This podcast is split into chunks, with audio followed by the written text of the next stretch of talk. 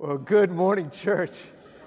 I, I wish you could see what I see for more reasons than you can see me on that screen. I wish you didn't have to see that, but I wish you could see what, what I see standing here. This is awesome. You know what just occurred to me? I only have to do half my job today because I only have to preach one time. How, how many y'all are from second service though? How many y'all second service? I like that it's evenly dispersed. I figured second, all one service would be kind of clumped up, but that's good. Second service, I, I have to apologize to you though right off the bat because usually I get to warm up and practice with first service before second service, so I'm sorry.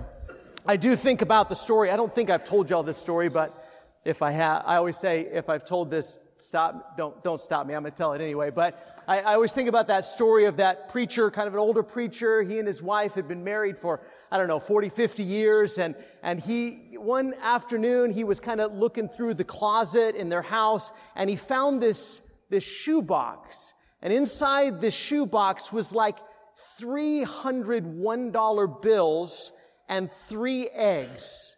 And he thought, what in the world is my wife doing? You know why $300 and three, what is this all about? And so he says, honey, come here. I, I found something I need to ask you about. So she comes in there and he says, what, what is this shoebox with money and eggs in it? She says, well, I really, honey, I, I hoped that you would never find that. And I, I hoped that I would never have to tell you about that. But, you know, over the years, as you preached every sermon, there were some times where I thought, mm, that was, that was bad. And, and I didn't want to tell you because I didn't want to hurt your feelings. So every time you preached a bad sermon, I put an egg in the box. And he thought, that's not bad. I mean, 50 years of marriage, three eggs, that's great. And she said, yeah, but you see, when I got a dozen eggs, I would sell them for a dollar. So.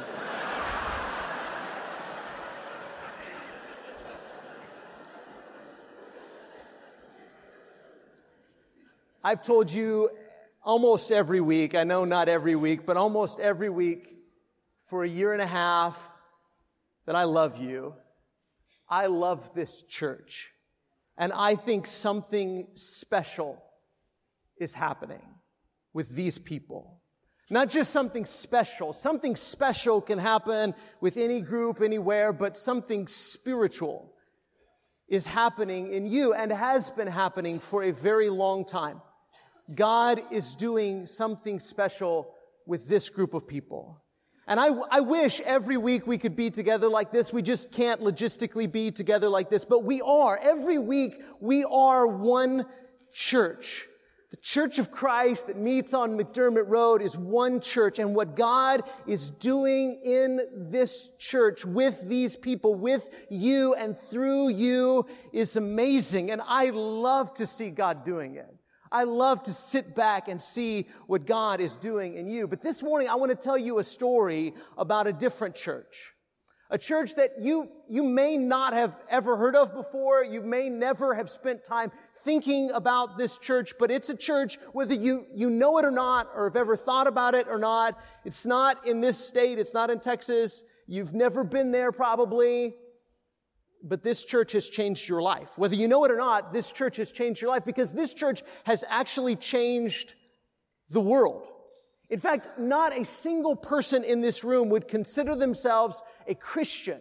None of us would call ourselves Christians if it wasn't for this particular church. This church was amazing. And you and I have been impacted and affected by the legacy of this church. And I think it will change us. It will change you and it will change me to spend a little bit of time thinking about this particular church this morning. You see, because before this particular church existed, following Jesus was just a Jerusalem thing. It was something, there were people outside of Jerusalem, but for the most part, following Jesus was something that happened in Jerusalem, and it was most definitely a Jewish thing. And if you weren't ethnically Jewish, you weren't a follower of Jesus.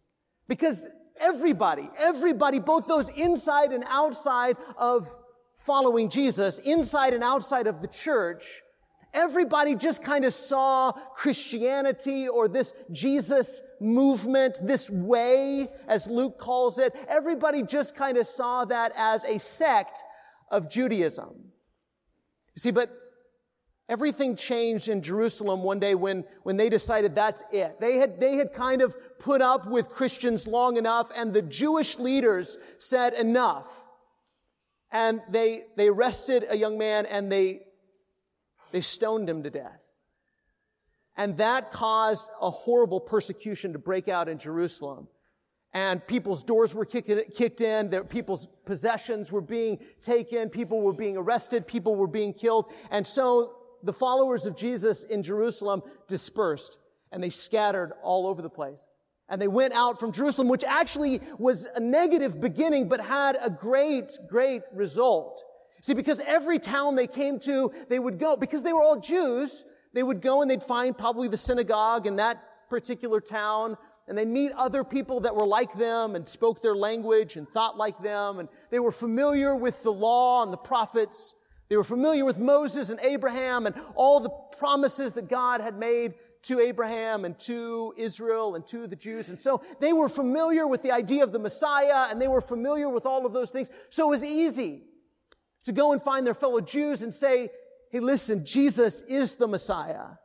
And some of them would believe that and put their trust and their hope in Jesus the Messiah. But everywhere they went, they only talked to other Jews. People that weren't Jews, they, they just didn't bother, or maybe they thought they wouldn't understand, or maybe they thought it's just too hard and difficult to speak to people and teach people outside of our own little ethnic group. But that all changed when some of those people started to share the good news about Jesus with non-Jews, with Gentiles.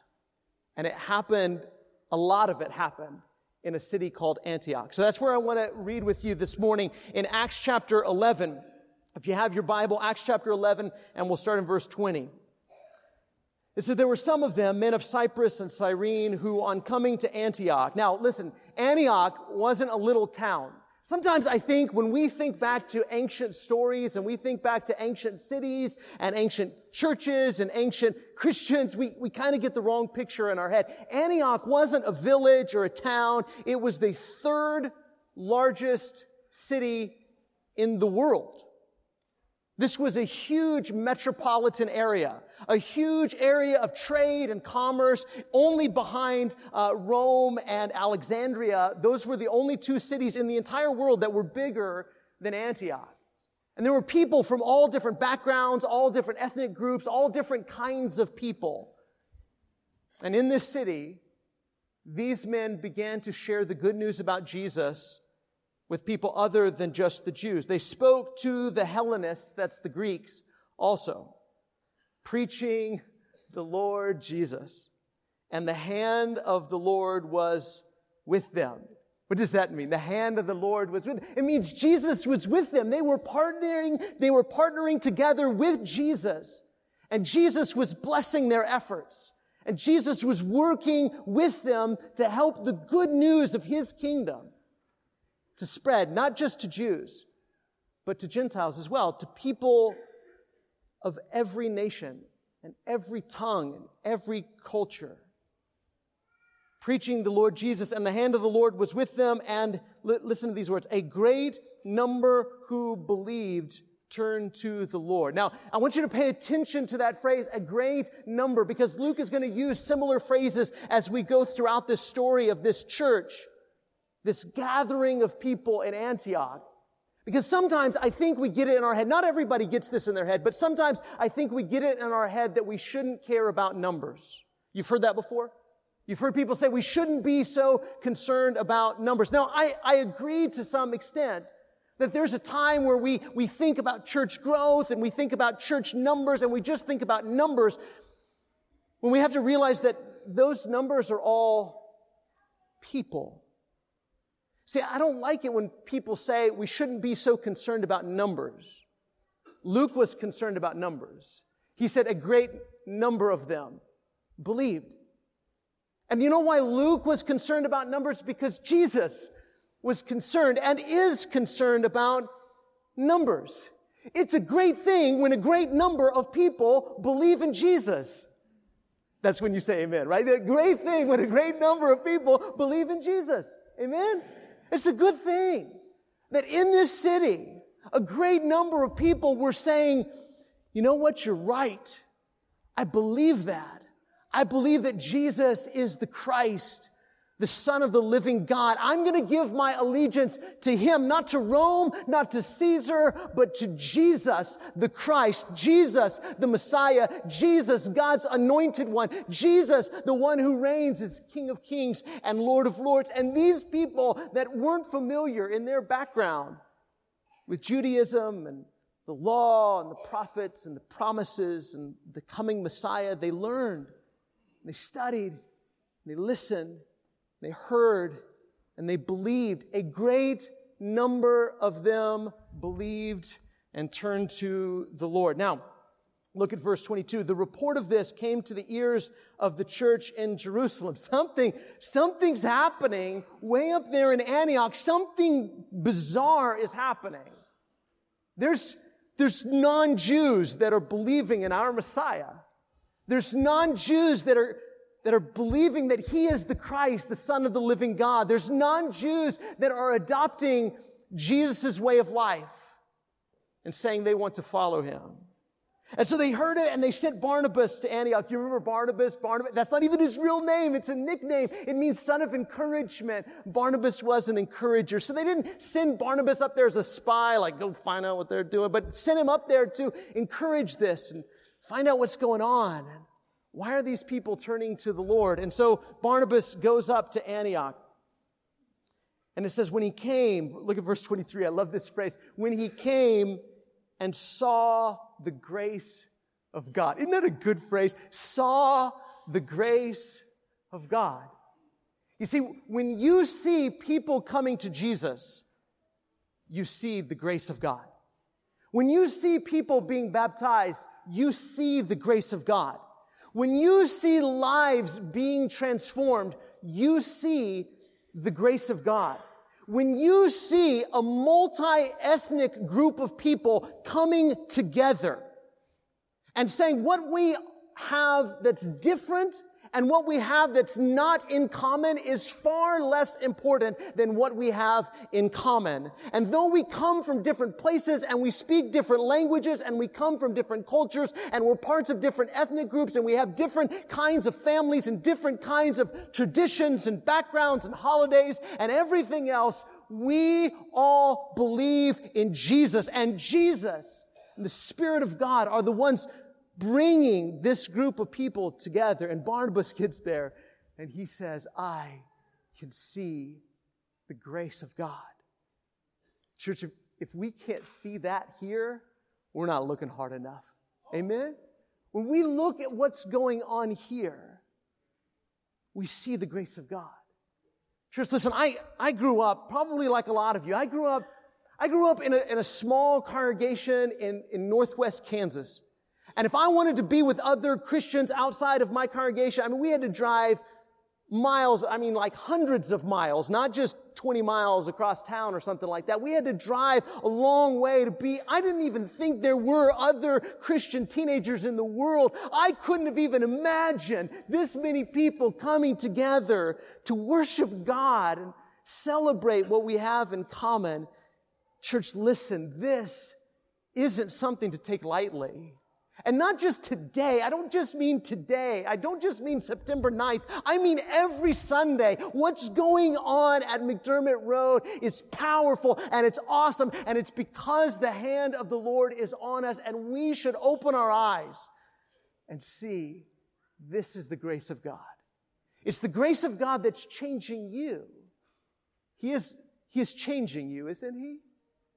And you're a different person today than you were last year at this time. And you're a different person than you were two years ago or five years ago or 15 years ago. The Lord is changing you. And he, just as He's changing you individually, He's changing you collectively as a part of this body or whatever party, part, whatever body of believers you're a part of. Look around and see what Barnabas saw. See the grace of God. And it says he was glad. He was glad and he exhorted them to remain faithful to the Lord with steadfast purpose. See, that's what I need. That's what you need. We need, we need weekly, don't we? We need weekly, not just occasionally, not monthly, not quarterly. We, we need to be exhorted to remain faithful and in your purpose. All keep pulling in the same direction and keep doing what you're doing. Stay with the same goals and the same vision and the same purpose and fulfill your calling. Because Jesus is calling you to a certain kind of life. Not, not just, not just to not do bad stuff, but to accomplish the will of God in the world. To bring the kingdom of heaven to every corner of the globe. To, to bring about the doing of God's will on earth as it is in, in heaven. That, that's the church in Antioch's goal and purpose. And Barnabas shows up to say, stay on task and don't give up. And he encouraged them and exhorted them to be faithful to their purpose and keep doing what they needed to be doing. Verse 24, for he was a good man, full of the Holy Spirit and of faith. Now, again, look at this phrase. And a great many people were added to the Lord. I mean, don't tell me, don't tell me that every church in the first century was this tiny little group of, you know, maybe two or three families that kind of got together. That's not what the text says, is it? It says a great number of people believed and turned to the Lord. And a great many people were added to the Lord. I mean, Luke keeps emphasizing it over and over and over again. There were crowds that were being converted to Jesus. And Barnabas was excited about it. He was thrilled about it. He was glad about it. And as Jesus continues to save people and change people and convert people and transform people, we ought to share in that gladness. You see, because this is where it all started. But it spread from Antioch. And you and I have been am- impacted by the great number of people in Antioch who believed and the great numbers that were coming to the Lord. Look at verse 25. So Barnabas went to Tarsus to look for Saul. Now that's Saul of Tarsus, or you might better know him as Paul. Now Paul was already a follower of Jesus, but what you may not know is that when Paul first started following Jesus, he went to Arabia for three years. And then after a short trip to Jerusalem, he went up to Tarsus, his hometown where he was from, for about seven years. So it's been about a decade since Paul became a follower of Jesus, and we really haven't heard much from Paul since then other than this quick trip. And he's been up there in Tarsus, and Barnabas says, something special is going on here, and we need more teachers. We need more apostles. We need more prophets. We need more encouragers. We need more teachers. And he goes up to Tarsus and he brings Saul to Antioch. It says verse 26, when he found him, he brought him to Antioch, and for a whole year they met with the church, the gathering.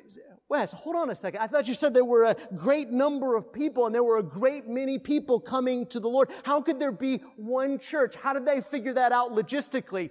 Who cares? Right? I mean, who cares? I don't care. I don't know where they met, but I know the word church means assembly, means gathering. It means to congregate and come together. And they came together in one place. This great number of people, this great many people came together. And they worshiped together. And they studied together. And they learned together. And they worked together. It says that for a whole year, Saul and, and Barnabas met with the church and taught. Again, he just keeps on, doesn't he? Luke says, a great many people and in Antioch, now listen to this, and in Antioch, the disciples were first, here's an interesting phrase, called Christians. It doesn't say they, they took on the name of Christians. It doesn't say they called themselves Christians. It says they were called Christians. And most people believe that this was a name or a description that somebody outside of, probably the people in the community gave to them. Some people think it's derogatory and say, oh, Jesus people, those Christ followers, those people that think Jesus of Nazareth is the Christ. I don't know whether it's derogatory or not. It really doesn't matter. What matters to me is this, is that the people of the community in Antioch knew who they were. And they knew what they were all about. They had a reputation in Antioch. I mean, how could they not have a reputation when a great number of people are following Jesus and their lifestyle is being turned upside down and they're saying, we're not going to worship the same gods we used to worship or do the things we used to do or go the places we used to go. Now our life is different. Now we're a follower of Jesus of Nazareth, the King of Kings and the Lord of Lords. And they told people about him. How do you know they told people? They had to, right? Because otherwise great numbers of people don't come unless the people that believe open their mouth and share it with somebody. And even the people that didn't believe say those are Christians. And do you see? You and I, we, we call ourselves Christians. And that started right there in Antioch. It started right there in Antioch because a great number of people turned to the Lord. A great number of people believed a great number of people were taught. And because of that teaching and that belief and that conversion and that repentance and everything that went on in Antioch, now you and I proudly wear the name Christian. That's quite a legacy, isn't it? That's quite a legacy that the church at Antioch started, but it, it, actually doesn't end there. If you were to keep reading on in, in the book of Acts, you'd see that things like this happen they collected and sent money in the same chapter. They collected and sent money to the saints in Jerusalem to help the poor and those that were hungry and those that were impacted by the famine. They were able to do that. They were able to help each other. Why? Because a great number of them came together.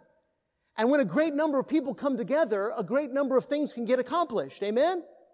And they were able to collect and, and share with each other and send that money down to Jerusalem. And then this church actually were the ones who sent Paul and Barnabas on their first missionary journey. And Paul went to other cities and towns and villages, at least eight different towns, and preached the gospel and baptized people and started churches. Now, why bring that up now? Because the church in Antioch played a part in that, didn't they? Everything that Paul did on that first missionary journey, everything that Barnabas did on that first missionary journey goes back to Antioch. They were the ones that sent, sent Paul out. Yes, the Holy Spirit, absolutely, but the Holy Spirit works through people. And it was those, those people at that church that sent Paul out on that first missionary journey. And not just his first. As soon as he got done with that missionary journey, where did he come back to? Antioch. And what did he do? He went out on a second missionary journey. This time he took Silas. And they went to at least 12 different cities, preached the gospel, baptized people, started churches. Churches you've heard of, places like Philippi and Thessalonica and Berea and Athens and Corinth and Ephesus. And all of that comes back to Antioch. Because it was the Christians at Antioch that sent Paul out on those missionary journeys. And so they share, they share in the credit for what the Spirit of God accomplished through Paul, he also accomplished through the ones who sent Paul out to preach the gospel. And then finally, in the fourth century, Christian historian in the fourth century said that the church in Antioch had grown to about a hundred thousand Christians in Antioch. Isn't that amazing? And here's what I take away from all that. When a great many people come together in the Lord, a great many things can be accomplished. That's what happens. And yeah, there, there's, there's nothing inherently bad or good about a small number of people or a big number of people, but I'll tell you what, you, every single one of you, you are an incredibly important part of what God is doing in this great number of people. You are an important part of that. God has brought you together. Even if this isn't your regular church family, at least for today, God has brought you together with us. And if you're a follower of Jesus, then you're a part of the great number of people, at least in the world, that God is bringing together.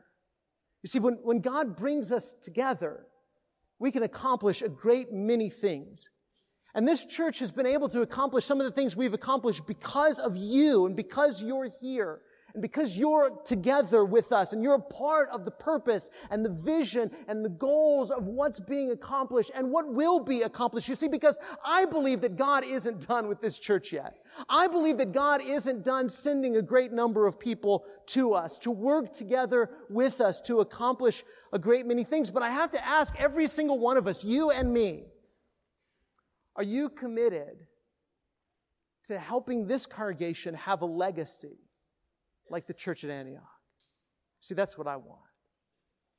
That's what I want. Not that anybody will remember our names, but that a great number of people come to know the Lord through the work of this congregation. And the question is, are, are you committed to that?